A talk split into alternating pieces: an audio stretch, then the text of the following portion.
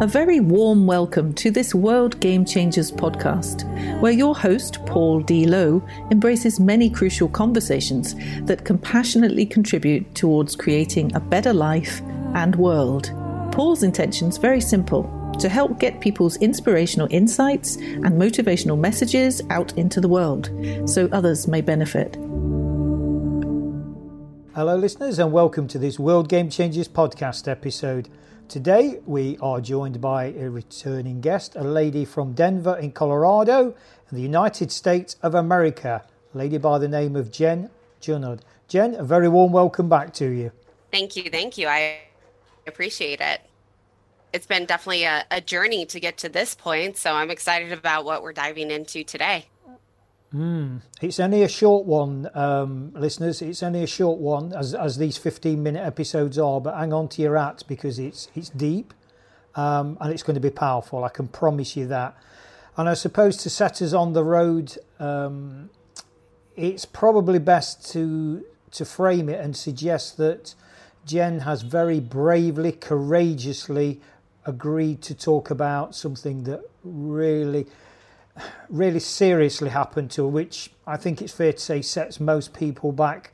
Uh, if not for the rest of their life, then certainly for you know for the foreseeable future. Jen, is that enough? I don't I don't kind of want to put words around this. Is that enough for you to come in on this and, and you take it away? Because I want this to come from your heart, your words. It's your story and it's your truth.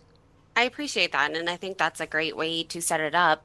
I was sexually abused as a child from the ages of 8 to 10 and then also raped at the age of 17 and as you were saying about like getting through and the bravery on the other side there's still times that I personally still struggle with what I went through and it's been one incident has been 25 years ago and one incident is almost 20 years ago. And it's the biggest thing that I would want anybody to know is it doesn't matter when it happened. If we worked so hard on either bearing the issue, uh, overcompensating the issue, or, you know, basically never dealing with it, that there's a time and a place for all of us to work through it, even if it comes back again and again, because recovery is not a linear journey. It is something that I feel like I get through it and I'm doing great. And then it could be a few weeks or a few years later that I'm like, oh, I got to deal with that. I don't want to, but I do. Hmm. So is it fair to say then, Jen, on something as challenging, and let's use that kind of word which doesn't even um, begin to scratch the surface, but something as challenging as what you're describing, it's an ongoing journey. There's a, not a one size fits all. We've reached the destination. We're done and dusted, and we're in the clear now. It doesn't work that way, does it?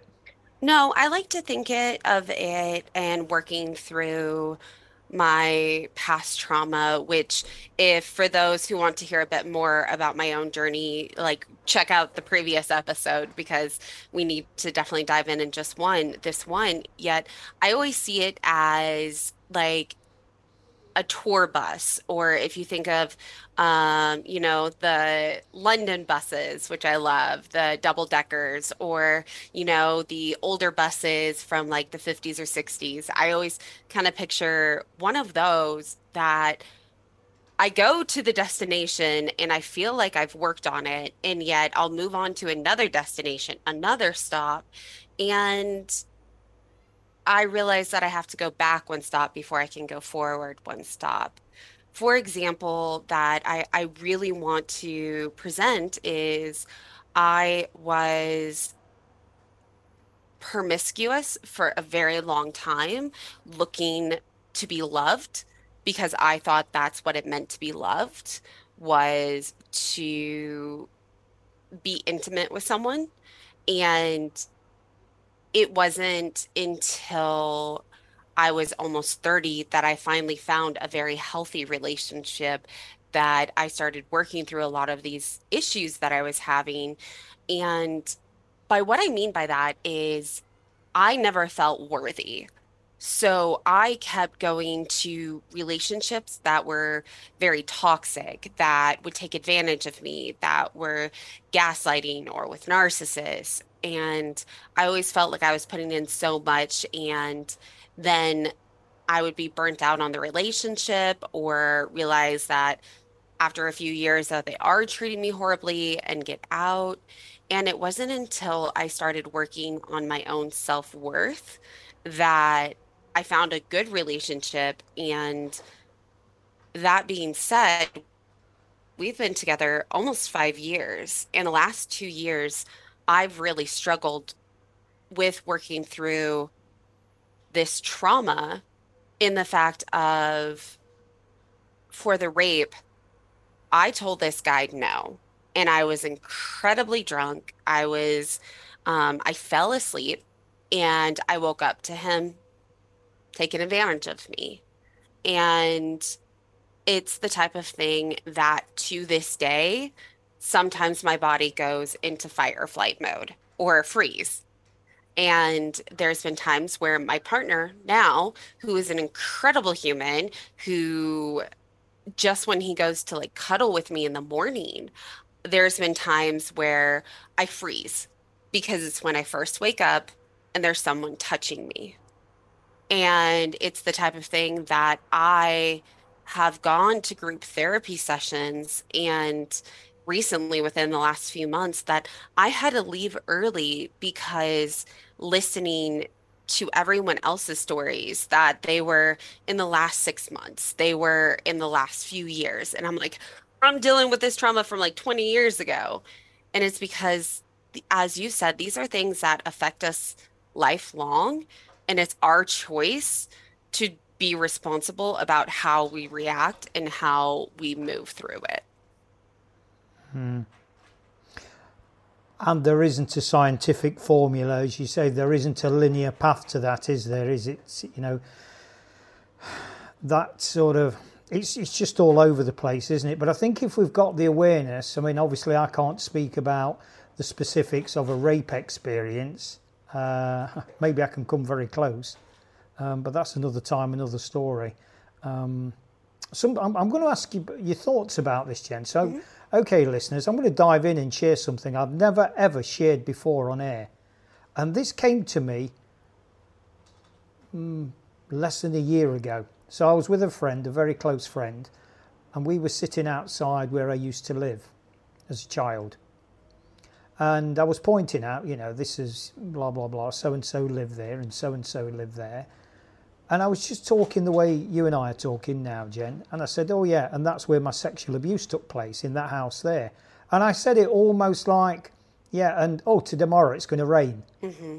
And uh, I think I'll go to the shop and buy a pint of milk. It was almost as like, and she said to me, What did you just say? Now, this person knows me very, very, very well, very well, very closely. Said, What did you just say? I said, and I repeated it. She said, You've never You've never said that before. And in many respects, I mean, I'm going back to, to childhood, Jen. In many respects, um, you know, it was, for me, it was like, well, what's all the fuss about?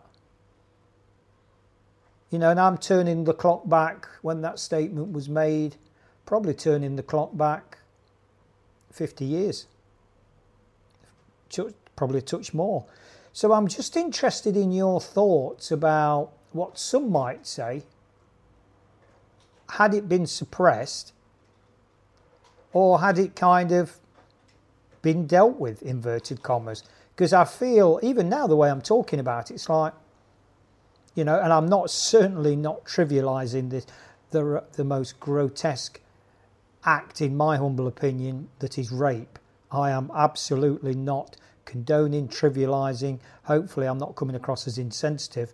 But for me, Jen, and mine was sexual assault, um, you know, at that age of seven. yeah, around yeah, around seven. Um, but I've kind of since reflected on that and thought, well, and any thoughts on any of that? Eh, First off, thank you for sharing. It's it's definitely something that I had a guest on my show, a, a musical uh, act with two individuals. Uh, with their their act is called Vibrations, and one of the guests, Pink Panther, they mentioned that there's a difference between authenticity and vulnerability. Authenticity is being open to sharing what you just said, and vulnerability is talking about how you feel about it. So, for example, I can talk about all the shit that I've gone through solitary confinement, physical abuse, emotional abuse, sexual abuse, rape, self harm, suicide attempts, death of a friend, marriage, divorce, abortions. Like, I can tell them all in bullet points. Very authentic. I'm, I, I'll share it with anyone. Yet, where I'm very, have been very detached and go in and out is being detached from feeling about any of these things. And that's actually how I got through a lot of what I went through was detaching myself to the situation where I knew they happened. I could tell you about them. I could tell you some of the experiences about them, yet I would never talk about how they made me feel because I was so detached. I didn't know how they felt. Yet through therapy, through self development courses, I, through being in a healthy relationship now, I have found that I feel disgusting at times because I think about it. I Mm. feel like when my partner touches me at times, even jokingly, I feel like somebody is attacking me and going to force themselves on me. I feel that if I somebody touches me, not in an inappropriate way, but in passing, like if I'm on, uh, you know, in the tube or on the L or a subway, a train, any an airplane, any type of public transit, that if somebody touches me, just like because they're sitting next to me, I'm on high alert because I don't know what they'll do next. When so many other individuals don't even notice that the person next to them is touching them.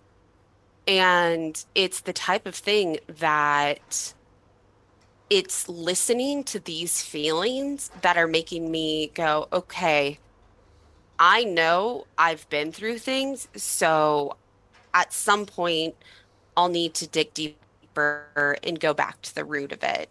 And the the last thing I'll say about that is there's a book called The Body Keeps the Score. And there's been a lot of research around that, this that trauma specifically as we're growing up and the ages of I believe 6 to 10 are around the ages that children start to realize what sexuality is, that they are just like discovering their bodies. It's also a very, very formative years that when we go through trauma, our body does keep the score by we could have yes it could be depression or anxiety or those type of things. It can also lead to autoimmune diseases. It can lead to um, you know our body just not digesting as well. It can lead to so many other things because our body is harboring these feelings that are happening to us. And research has shown how our emotional and mental state can really affect our physical state. What a fascinating topic, listeners. Um, I'm sure we could dive down on this and we could literally be on this for hours and hours, if not Mm, days. It could just go on and on and on, couldn't it? Jen, I want to pause it there, if I may, mhm. and just ask you one. You know, we've we've done the elevator lift, thirty seconds. In thirty seconds till we get to the next level in the elevator, your piece of advice to a stranger in that elevator with you that's just overheard this podcast And I say, Jen, incredibly brave, incredibly brave. Thank you so much. Give me one piece of advice. What would that be, Jen? To be kind and curious to yourself because these feelings, when we hate them, when we try to push them away, they're just going to leave them there. There are times where I still get very upset and I let myself sit through them. And when others around me are like trying to be like, what's wrong? What's wrong? Just letting them know, hey, I'm getting these feelings right now. I just need to work through them and not suppress them. Because what happens when I'm curious about them, when I feel through them, do they suck? Yes. I, I won't like, you know, sugarcoat it there. Yet, if I'm not suppressing it, I won't freak out about spilt milk because my emotions aren't attached to the spilt milk. They're attached to something I went through, something that is reminding me of, something that mm-hmm. has happened to me. So when I take these moments when it comes up to feel my way through them, I am able to handle the rest of life very a lot better and I can learn about myself and grow to be able to help myself through these things. So for anyone that needs a little bit of advice is just be kind and curious to whatever you're going through and your the thoughts in your heads and your feelings. Beautiful advice. Profoundly beautiful. Jen, just share with us by way of closing out, just share with us your contact details, will you please? Yeah, definitely. Uh, my podcast is called Shit You Don't Want to Talk About. And you can find me anywhere on Linktree. So that's linktr.ee forward slash shit, the number two, talk about. Or you can find me on Twitter as myself, Jen Junod. That is J E N N J U N O D. And I appreciate your time today. And I know that your audience grows and learns so much by your podcast. And I really appreciate that you put that out in the world. Thank you, Jen. All that remains now on that very, very poignant conversation, listeners, is to sign off the way I always do by saying, Remember, the world's changing. How will you respond?